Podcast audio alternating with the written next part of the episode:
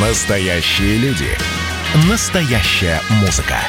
Настоящие новости. Радио «Комсомольская правда». Радио про настоящее. 97,2 FM. эм.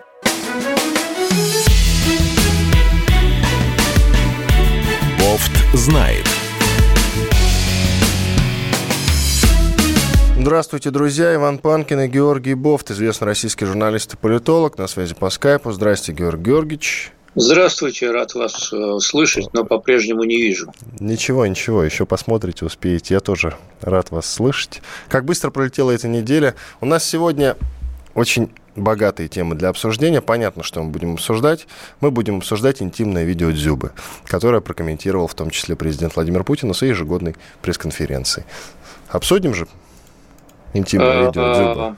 Вот я так и не понял, он э, его все-таки смотрел или не смотрел. Сам он говорит, что не смотрел. Но... Я, э, вы знаете, даже я не смотрел. Я думаю, что Владимир Путин, и в этом смысле я ему верю. Да и я тоже не смотрел, да. Вот. А кто но- ему пересказал, интересно? Ну, Вот наверное, Песков. Наверное, Песков. А Песков, кто да. еще? Песков а вот Песков обязан по работе см- смотреть. Вот у него тяжелая работа. У Песков э, пересказал. Э, Вот интересно, мне было бы узнать, как Пе- Песков пересказывал. Возможно, в форме анекдота. в форме анекдота. А в чем тут анекдот, я не понимаю. Но все равно смешно, как ни крути, согласитесь. Еще смешнее, Георгий Георгиевич, еще смешнее, что такое обсуждают на э, пресс-конференции президента. И задают президенту, когда есть куча действительно важных вопросов и моментов, задают вопрос про интимное видео Дзюбы.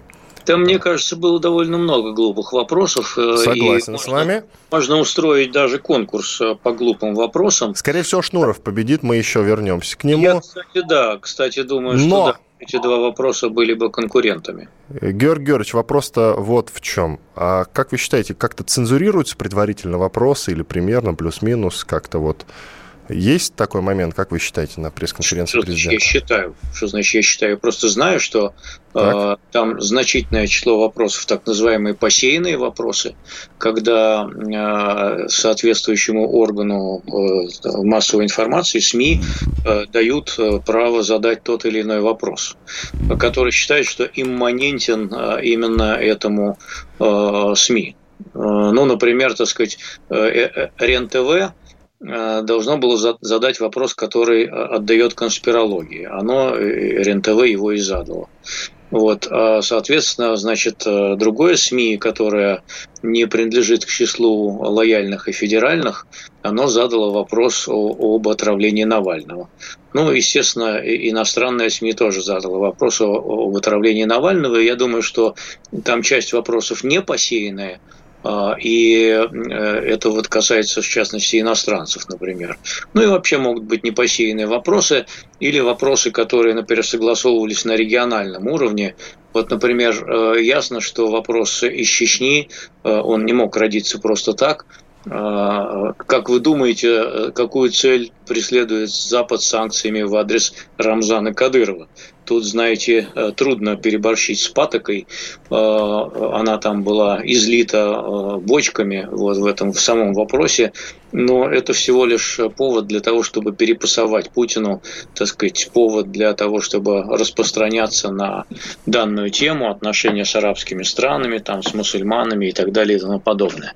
Э, Так что, в общем-то, это не, не- не секрет, что вопросы сеются, но какая-то часть есть э, импровизации, но ее очень немного. Ну вот этот вопрос. Справедливости ради надо уточнить, что посыл-то вопроса был в следующем. А, Должно ли вот это видео, ну то, что оно было предано огласке, стало достоянием общественности, должно ли влиять на профессиональную деятельность футболиста? А он, я напомню, не был допущен до игр сборной. Вот почему-то Черчесов решил, что это видео как-то его дискредитирует как футболиста, который вот сыграет с другими командами. Непонятно мне было это решение. И вопрос как раз и посыл этого вопроса был именно в этом. Но все равно я считаю, что вот с таким вопросом не место на подобном мероприятии. Вот, я, я, думаю, что, я думаю, что этот вопрос тоже э, в каким-то каким-то образом согласовывался, и э, все журналисты, которые э, и на региональном, и на э, федеральном уровне, ну, в ЦМТ там сидели, да, 200 человек с лишним, вот, они информируют о том, о чем они хотят спросить. Может быть, конкретная формулировка вопроса не всегда, э, так сказать, фор, э, согласовывается, да, но тема, конечно, согласовывается. Давайте попросим нашу аудиторию нам писать активно. У нас единый чат для сообщения. Можно писать с Вайбера, WhatsApp или Телеграма на номер 8 967 200 ровно 9702. 8 967 200 ровно 9702. Но мы обещали про Шнурова поговорить ее вопрос. Известный в прошлом музыкант. Он обещал, кстати, что не будет возвращаться к музыкальной деятельности. Подозреваю, что немножечко лукавит. Сейчас он большая шишка на телеканале RTVI, политикой занялся. Кстати, чем-то же он вам близок, потому что состоит в партии Роста, если мне память не изменяет. А партия я, Роста... Вы с партией я... Роста тоже были связаны. Я не состою сейчас в партии Роста. Да-да-да. С ней был связан, но когда там были другие лидеры, я в том числе, а потом я из этой партии удалился. Лидер-то там тот самый сейчас. Сейчас, сейчас я с ней не связан.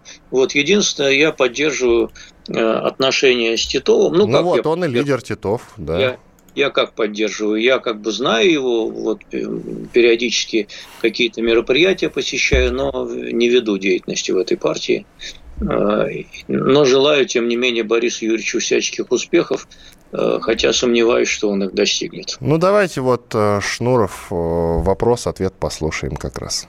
Как простому русскому человеку, вот простому обыкновенному, каких большинство, описывать эту жизнь не используя ненормативную лексику. Обратитесь э, к известным э, фильмам классики советского кино, когда Э, при падении секции батареи на ногу нужно говорить редиска, а не э, употреблять ненормативную лексику. В принципе, язык русский достаточно богатый для того, чтобы ясно и доходчиво выражать свои мысли, не прибегая к этой ненормативной лексике, о которой вы сейчас сказали. Но хочу вас поблагодарить уже за то, что вы сейчас ее не использовали, как вы это делаете иногда, я так понимаю, со сцены на массовую аудиторию. Но за это вам большое спасибо, за сегодняшнюю нашу форму общения. Но ведь пиар чистой воды, да, Георгий Георгиевич? Э, ну, вы знаете, как пиар? Я не думаю, что это пиар. Я думаю, что глупый вопрос, просто, честно говоря, мне Но стыдно. это ради хайпа он сделал, разве нет? Э, ну хорошо, мало ли что ради хайпа. А э, Дзюбу тоже ради хайпа слили с анонизмом да, в сеть. Ну, к чему это?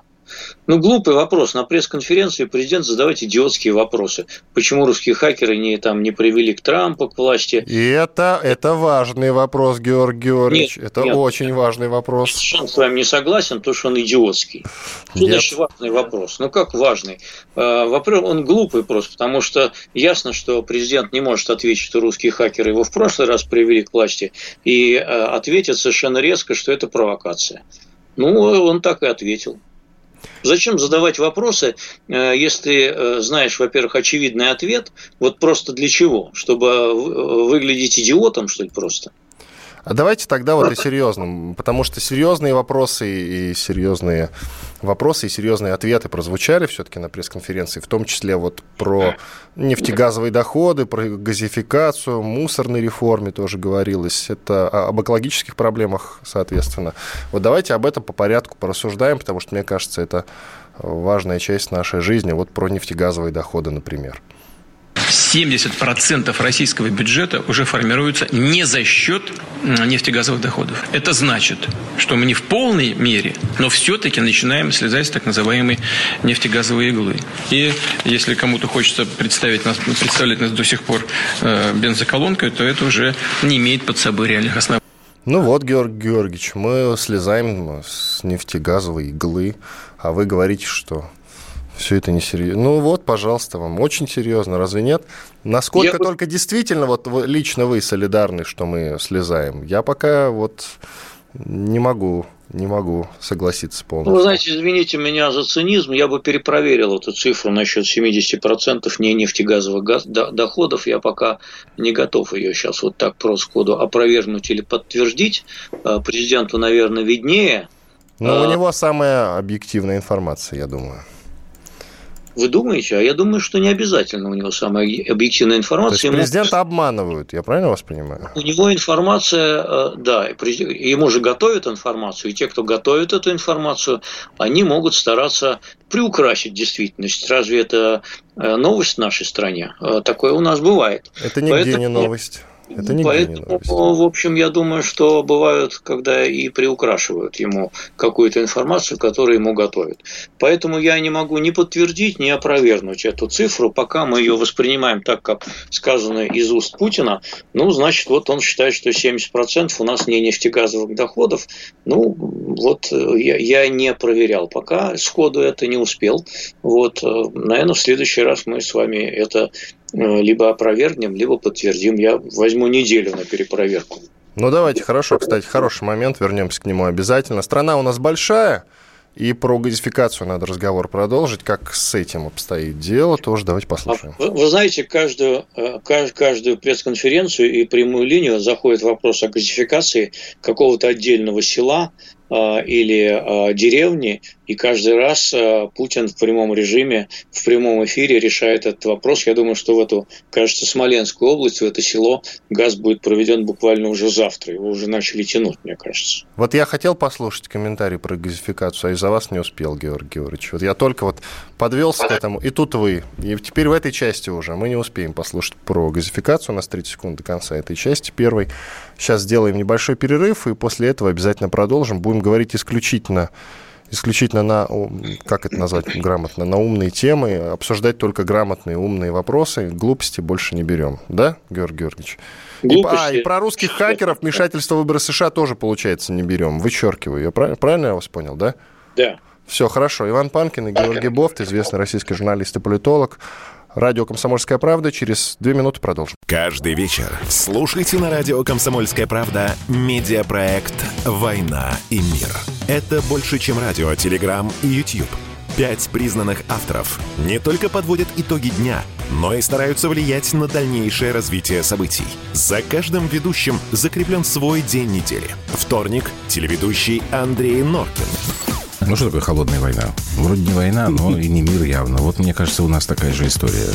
Среда. Политический журналист. Летописец земли русской Роман Голованов. Будем уже вместе распинать грешников, сжигать их, о чем только можно. Так что вы тоже там готовьте керосин, спички. Можете нам помочь в роли этой инквизиции. Четверг. Глава ВЦИОМ Валерий Федоров на Землю, идем в мир, так сказать, но тот мир, который раньше писался через «и» с точкой, и в конце был твердый знак. Пятница. Публицисты Олег Кашин и Мария Баронова. Мы опять разругаемся, но потом когда-нибудь помиримся, тем более действительно война и мир, как полагается. Третья мировая война наступала за наш последний там года два уже раз семь. Можно расслабиться, все нормально. Ну а по понедельникам рулевым «Войны и мира» становится специально приглашенная звезда. «Война и мир». Слушайте каждый будний день с 6 до 8 вечера по московскому времени.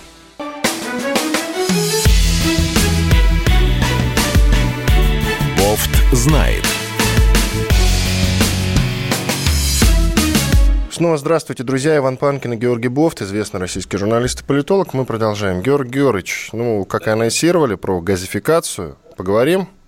Да, конечно, я всегда готов, готов за газификацию говорить. Вот слушаем фрагмент о газификации с пресс-конференции Владимира Путина.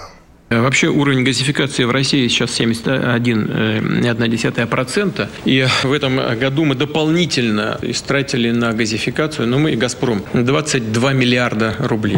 В 1,7 раза объем газификации больше для э, села, чем для поселков городского типа и для городов. То есть в опережающем порядке мы будем газифицировать именно сельскую местность. И очень надеюсь, что к 2025 году э, у нас нас э, уровень газификации достигнет где-то порядка 90%, конечно, по техническим возможностям. Имеется в виду, что есть такие территории, где вообще газификация в целом почти невозможна. Там либо газа нет, либо э, инфраструктуры вообще никакой нет.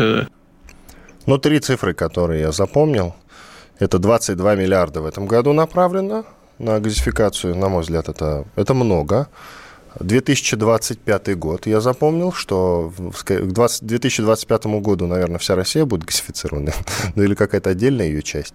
Всю Россию газифицировать возможно ли? Ну, жилую ее часть, я имею в виду. Ну, 22 миллиарда – это немного. Э, это вам кажется, что это много, поскольку вы никогда таких денег в руках не держали, и даже мы вместе с вами их в руках не держали. Я думаю, что они, по-моему, в руках-то не поместятся, если только они не на дебетовой карте пластиковой. Насколько я помню, это намного меньше дивидендов, которые выплачивает «Газпром», э, даже на уровне топ-менеджмента. Поэтому, в принципе, топ-менеджмент «Газпрома» мог бы газифицировать оставшуюся Россию из своих годовых э, дивидендов совершенно легко и непринужденно. Более того, они бы не обеднели от этого. Поэтому не надо восхищаться этой, в общем, ничтожной для «Газпрома» суммой. Ну и более 70% газифицировано. Ну, я это запомнил да. эту цифру. Это да, это хорошо. И я думаю, что темпы газификации будут расти, поскольку э, спрос на э, наш газ в Европе будет падать. Почему? Почему? Почему? Э, растет конкуренция со стороны сжиженного газа и растет конкуренция со стороны наших друзей из Азербайджана и других газовых источников. Там, в общем, довольно плотная уже конкуренция намечается. Э, плюс к тому, конечно, наши э, друзья, в кавычках, заклятые американцы, они будут, они будут гадить, и «Северный поток-2» может, даже если быть достроенным, то не заработает в полную стоп, силу. Стоп, стоп, стоп. Давайте про «Северный поток» послушаем. Путин и про ну, него говорил. Просто я, вам сейчас там напишут, что вы опять цензурируете меня. А, ну подождите. После того, как президент расскажет про Северный поток, тогда я перестану вас цензурировать. Северный поток-2 он э, вне всяких сомнений. Это абсолютно очевидная вещь, так же, как дважды два четыре. Выигрышная, выгодная для экономики, э, для экономики Европы в целом и Германии в частности. Потому что другой вариант, покупка более дорогого первичного энергоносителя, американского жиженного газа, по цене на 20% выше, чем наш трубный газ, что это означает? Снижение конкурентоспособности германской экономики и повышение цен для домохозяйств. Вот и все. Это абсолютно очевидная вещь. Здесь не нужно вообще быть газовиком каким-то или экономистом. Я думаю, что мы работу закончим. Закончим, Георгий Георгиевич. Закончим, да. Ну, все, не цензурирую. Прошу вас, продолжайте. Конечно, я тоже уверен, что этот газопровод будет достроен в обозримом будущем, но просто а, американцы будут давить его дальше санкциями будут изощряться в том, как бы э, значит, его бы не запустить на полную силу. Поэтому, э, ну, даже вне зависимости от того, э, как это будет происходить, потому что в конечном итоге мы можем поставлять газ и через Украину, который нам перекроет через Северный поток-2, это в самом худшем случае. Но дело в том, что просто Европа приняла целый ряд так называемых экологических законов. Там есть э, так называемая зеленая инициатива в рамках Евросоюза, которая э, направлена на сокращение не в ближайшем будущем, но в среднесрочной перспективе довольно резкое сокращение потребления углеводородов, и главный пострадавший там будем мы. Ну, мы в смысле «Газпром». А все можно мне уже говорить, Георгий Георгиевич? Извольте. А, это уже, ну а то вдруг, я на всякий случай тогда не, не, уточняю. Извольте, извольте, пожалуйста. Нам пишут, Георгий Георгиевич, друзья, да. я обращаюсь к нашей аудитории, вы тоже можете нам писать. WhatsApp, Viber или Telegram, единый чат для сообщений, номер 8 967 200 ровно 9702. Георгий Георгиевич спрашивает Виталий из Москвы, Московской области. Какой бы вы задали вопрос Владимиру Путину? О, я, да, я бы задал ему вопрос такой.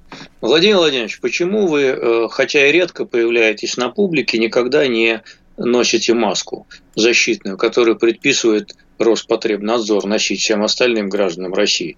Вы считаете, что общие правила на вас не распространяются? Знак вопроса.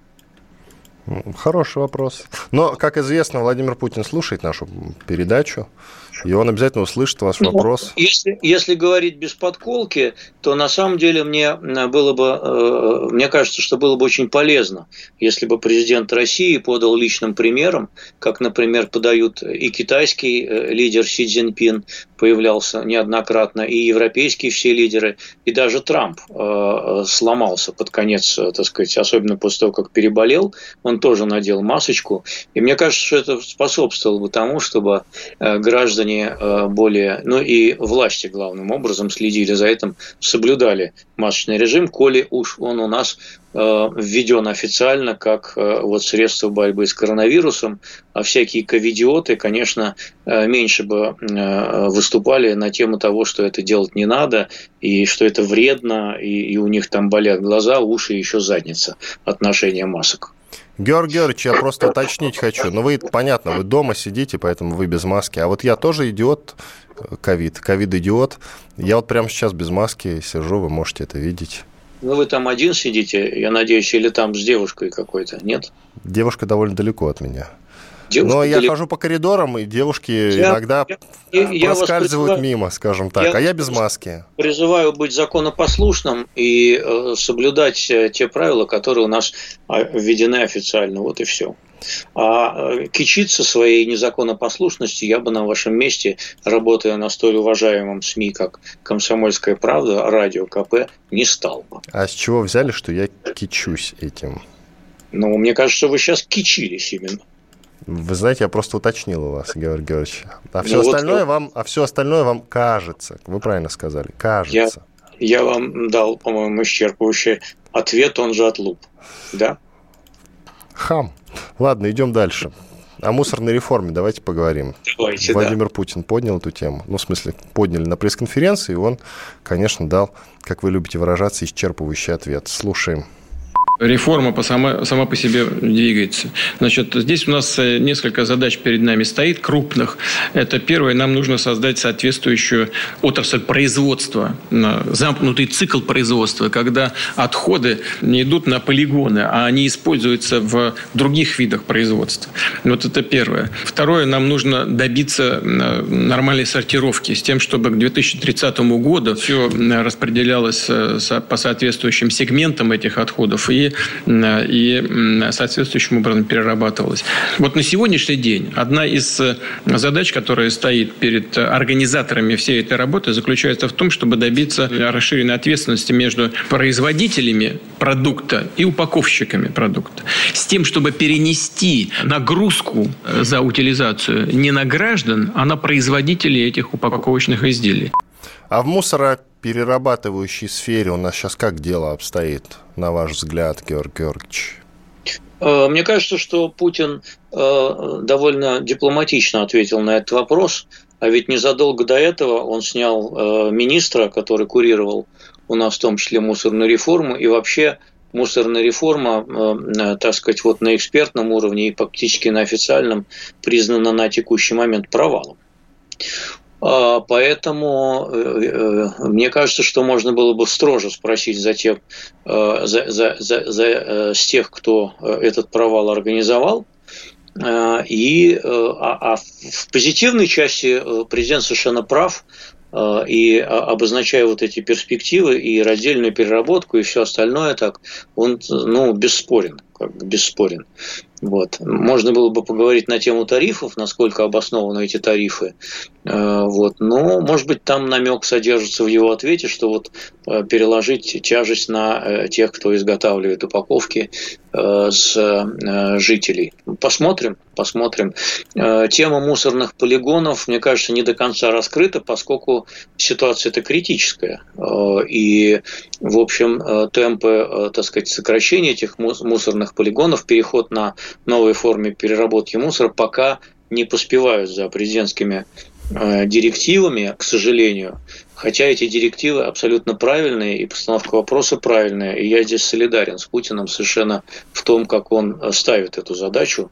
Но не могу не отметить, что, в общем, как-то надо решить не спрашивать с тех, кто эту задачу проваливает. Здесь надо отметить обязательно, что в прошлом году, помните, сколько митингов по стране прокатилось, в Подмосковье в том числе были из-за как раз из-за мусорных полигонов. Да. А, по-моему, в Астраханской области тоже возникал такой митинг довольно большой, и были проблемы, Германия. даже столкновения до этого доходило, да. Я помню, как люди едва не с кулаками набрасывались на губернатора Подмосковья Воробьева. А, да. Но эти вот времена, они как-то вот прошли, сейчас все подутихло. Об этом еще обязательно поговорим после перерыва. 10 секунд у нас осталось. Иван Панкин и Георгий Бофт. Ну что, это хроники Цыпкина на радио «Комсомольская правда». Имеет ли право звезда напиться, принимать наркотики и вообще вести образ жизни, который не может послужить примером подрастающему поколению? Что делать в принципе с алкоголизмом? Ну, перебрал в барик. Со всеми бывает. Приехала полиция. Забраться на постамент, тереть э, каменный э, член и думать, что произойдет с тобой чудо. Звонит бабушка. Она говорит, не имею никаких претензий к тому, что ты используешь мат. Можно не позорить меня на всю страну и вся в своем посте написать грамотно с мягким знаком. Известный писатель Александр Цыпкин ведет дневник специально для радио «Комсомольская правда». Без купюр и цензуры. Хроники Цыпкина. Слушайте по пятницам в 10 вечера по Москве. Я, правда, к сожалению, сразу сяду.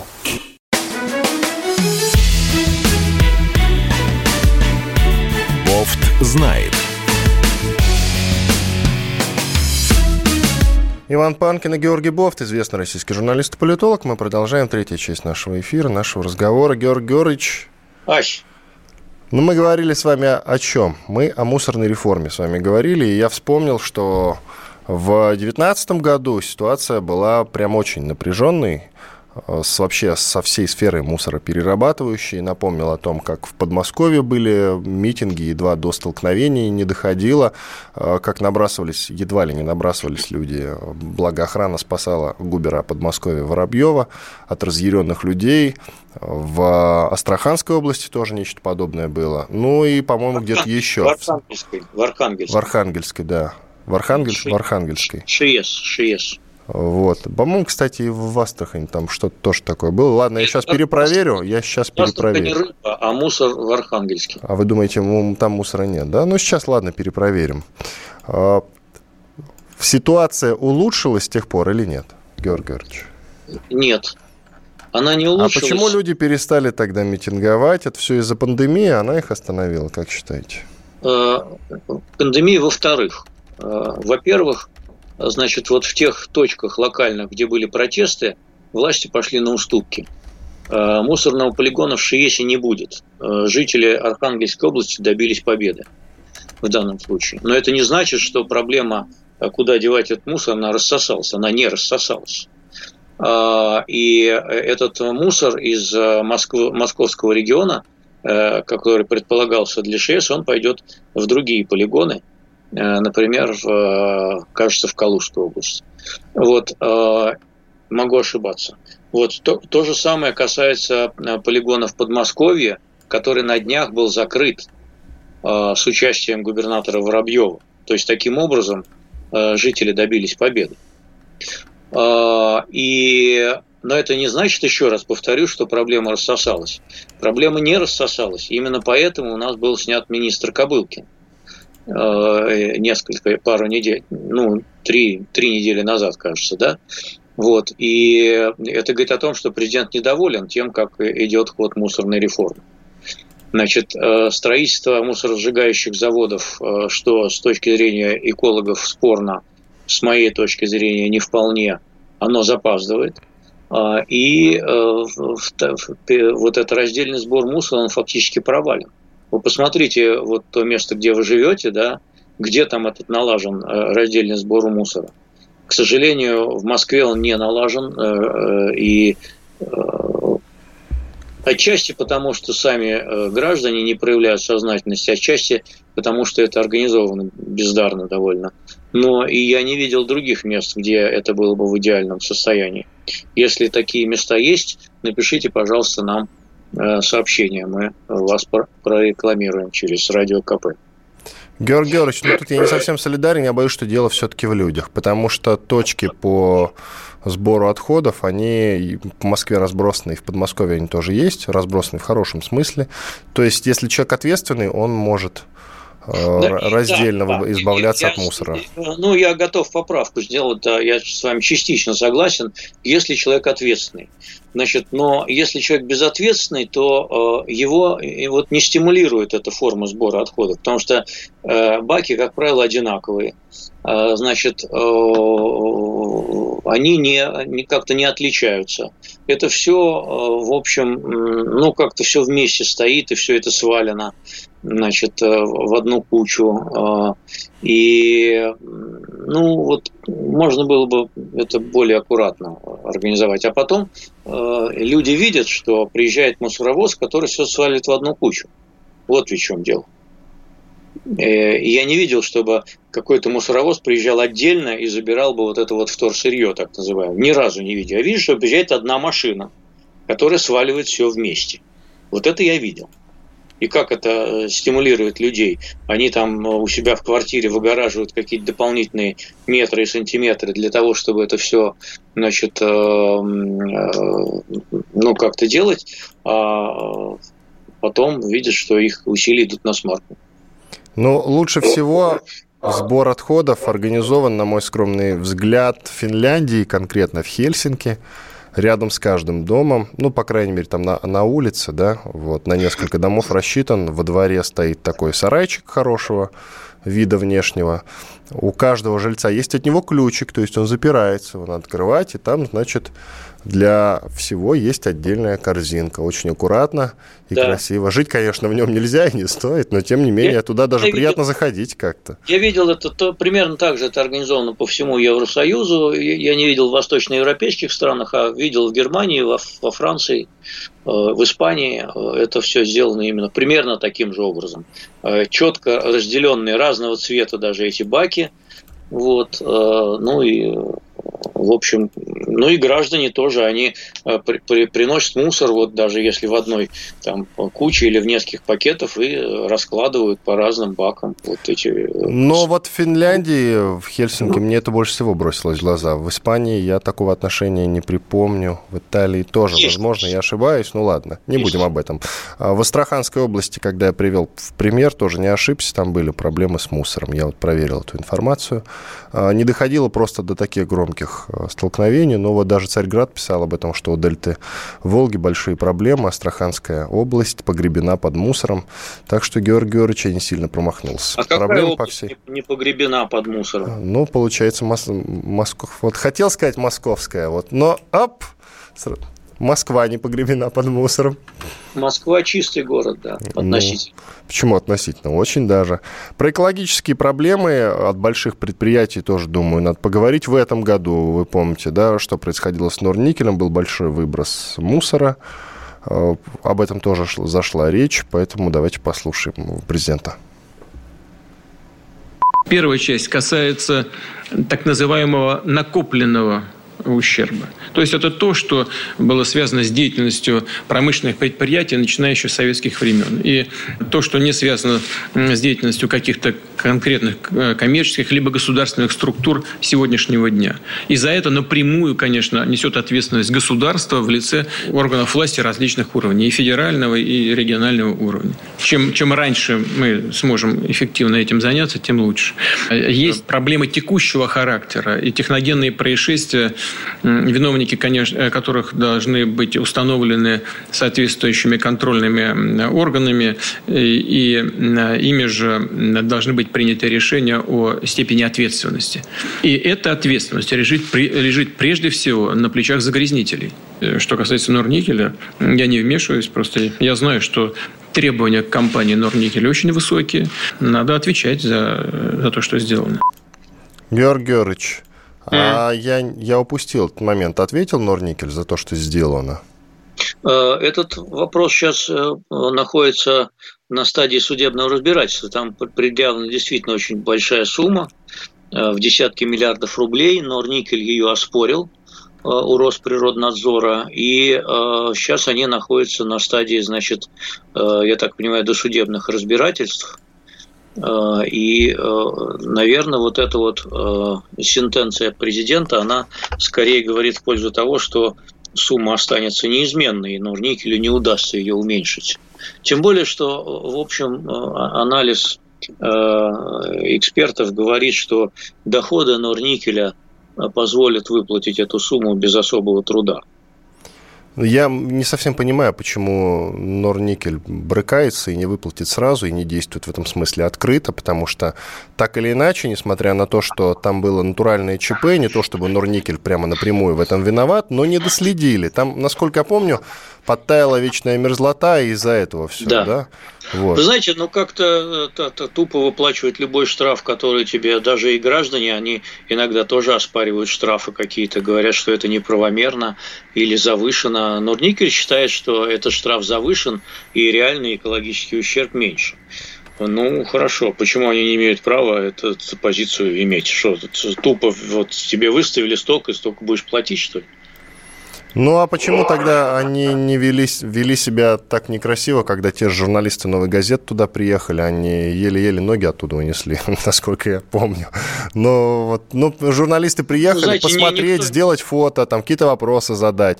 Но никто за ними там настоящая любит. охота была устроена. Никто не любит, когда ездят журналисты э, и делают свои расследования.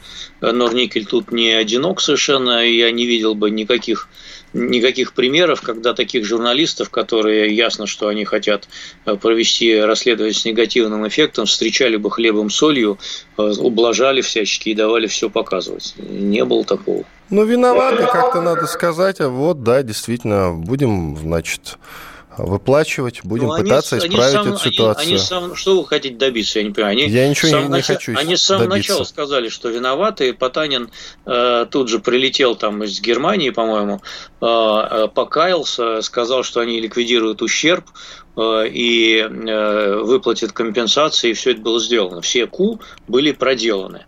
А, я не говорю, что они белые и пушистые, значит, но, э, так сказать, у них свои подсчеты экологического ущерба, у Росприроднадзора свои. Может быть, э, чиновники хотят вписать туда какой-то дополнительный э, бонус, например, за какие-то другие ущербы. И мы же не знаем, надо экспертизу проводить, может быть, независимую.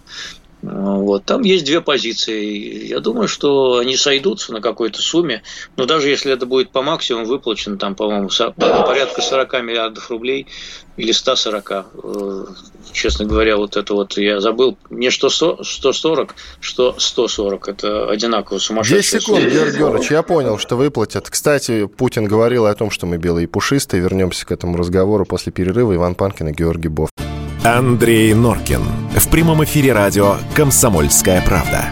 Каждый вторник с 6 до 8 вечера он подводит итоги дня, а также общается со звездными гостями и слушателями. Только Норкин может рассказать простыми словами о самом сложном. Слушайте по вторникам в 6 вечера по московскому времени. Недопустимо чиновникам разговаривать с людьми подобным образом. Недопустимо не обращать внимания на человеческие проблемы.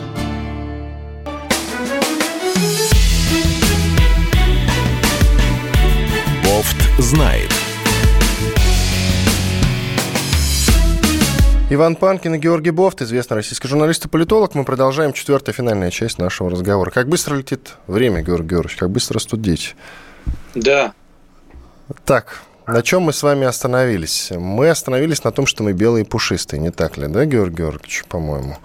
Ну, я бы сказал, что, конечно, мы, мы оба даже. Я согласен, что и вы тоже пушистый.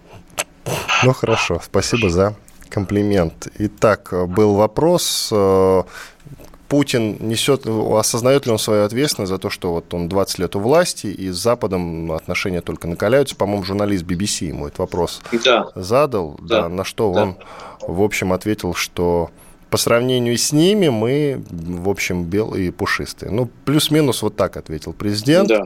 А согласны ли вы, Георгий Георгиевич, тем, что мы, да, по сравнению со странами Запада, белые и пушистые? Ну, Путин изложил свою позицию давнюю. На этот вопрос как вы хотите, чтобы я ответил? Я конкретно, э, прямо, честно, как всегда. Я всегда э, буду на стороне нашей страны, даже если она ошибается и даже если она не права. перед другими странами. Таким образом, никогда... вы как бы намекаете на то, что мы не правы, я вот не уловил. Это вы опять занимаетесь манипуляциями. Значит, вот э, к той ситуации, к которой мы сейчас пришли, мы шли с обеих сторон и проделали, в общем, каждый свой путь. А, Путин совершенно прав в части, которой он обвиняет Запад. А, и, ну, это старая позиция, он ее высказывал уже сто раз. И про расширение НАТО, и про обещание это не делать, и про выход Америки из э, договоров по э, разоружению контроля над вооружениями. Все это так. А, в то же время надо сказать, что ответом на эти действия было усиление антизападной линии в российской политике как внутри страны, так и за ее пределами. А, было ли это, то есть это можно считать вынужденной реакцией, но тем не менее мы свою часть пути а, к той ситуации, в которой мы оказались, мы прошли. Поэтому, наверное, инициатива в том, чтобы прийти сюда, куда мы пришли, она в большей степени принадлежала тем же США, да, которые не считали нас там равным партнером там, и так далее и тому подобное. Вот, но мы ответили. В этом плане ответили мы тоже, в общем, достаточно объемно, скажем так, и масштабно. То есть, подытожим так, все хороши, да? Ну, они больше хороши, в кавычках, чем мы. Хорошо. Да. Шла речь и про Навального, конечно же, про его отравление, про Путина спрашивали, и Путин ответил, даже нет смысла как-то в его слова давать в качестве комментария, я предлагаю просто вот а, озвучить. Он сказал, кому он нужен, хотели бы, отравили бы. Как-то так, да? Плюс-минус. Да. Вот. Э, как вы оцениваете? Я знаю, просто что вы-то упорно считаете, что Навального отравили именно. Вот, поэтому я вот этот вопрос вам и задаю сейчас. Как вы... Я по-прежнему считаю, что его отравили. Э, вот. Э, я точно не знаю и не могу знать, какие там были мотивы этого отравления, но вряд ли он сам так прикинулся, чтобы пролежать в коме 14, 17 или 18. Прикинулся нет, я тоже согласен, что это маловероятно, с учетом особенно того, что он реально лежал под ИВЛом, это, ну, это невозможно никак. Но вопрос, Но, точнее, ответ это... Путина, он логичен. Кому он нужен? Первый момент, логично, логично. И второй момент, э, хотели бы отравить, отравили. По бы. поводу второго ответа есть другая версия, что новичок очень трудно дозируется в такой степени. То есть либо вы э, гробите целый самолет, который с ним летел, летим, да, летит, э, либо вы убиваете только одного конкретного пассажира. Он очень труден в дозировке. А, вот есть такая версия, поэтому я не буду ее никак комментировать, я просто скажу, что она есть.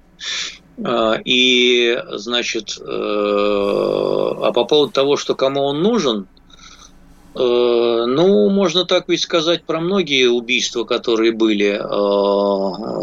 А кому нужен был Яндарбиев, например, чтобы его убивать, когда он уже в Арабских Эмиратах обретался? Никому не нужен. Вот. А, а что Немцова надо было убивать, что ли? Э, это какая-то польза была, значит, государству?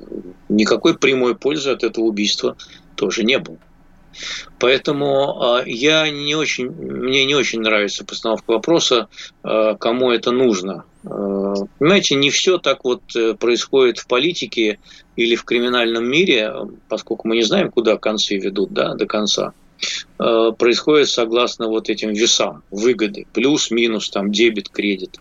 Иногда происходят рациональные действия, иногда происходит какая-то месть, иногда происходит то, что исполнители э, или те, кто оказываются исполнителями, они э, неправильно понимают какую-то чью-то политическую волю и так далее. Тут все сложно, все не так просто.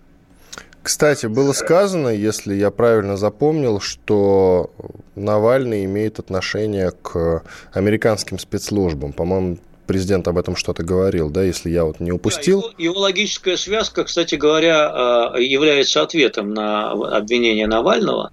И выглядит она так, что Навальный, дескать, э, действует с подачи э, спецслужб западных, американских, которые раскрыли геолокацию российских чекистов. А раз так, значит, он в связке с ЦРУ, а раз он в связке с ЦРУ, то за ним и надо и присматривать. Косвенно здесь происходит признание того, что за Навальным следили, но также происходит, в общем, и признание того, что журналисты не могли сами расслед... провести такое расследование, которое вот Навальный последним об... А, обнародовал, поскольку, в общем, частным лицам это не под силу. И, скорее всего, я согласен здесь с Путиным, э, была помощь со стороны спецслужб, которые в общем, всю эту, э, значит, э, биллинг вот этот телефонных контактов они и слили расследователям, и за этим, конечно, стоят уши спецслужб, и явно не наших. Ну, кстати, кстати, кстати, э, телеканал «Дождь», журналист телеканал «Дождя» уже после пресс-конференции задали Дмитрию Пескову вопрос. Э, было расследование, э, было расследование, за Навальным была слежка, это доказано. Почему? Песков ответил, президент сказал причину, почему за ним, за Навальным присматривают спецслужбы. Российские, а растущие уши специальных служб других стран, мы тоже неоднократно говорили, что вызывает много вопросов, разные высказывания с призывами о свержении власти. Ну, то есть вот действительно подозревают, что он связан с иностранными спецслужбами. Время нашего эфира подошло к концу. Иван Панкин и Георгий Бофт были До здесь, свидания. остались довольны. Георгий Георгиевич, до свидания. Бофт знает.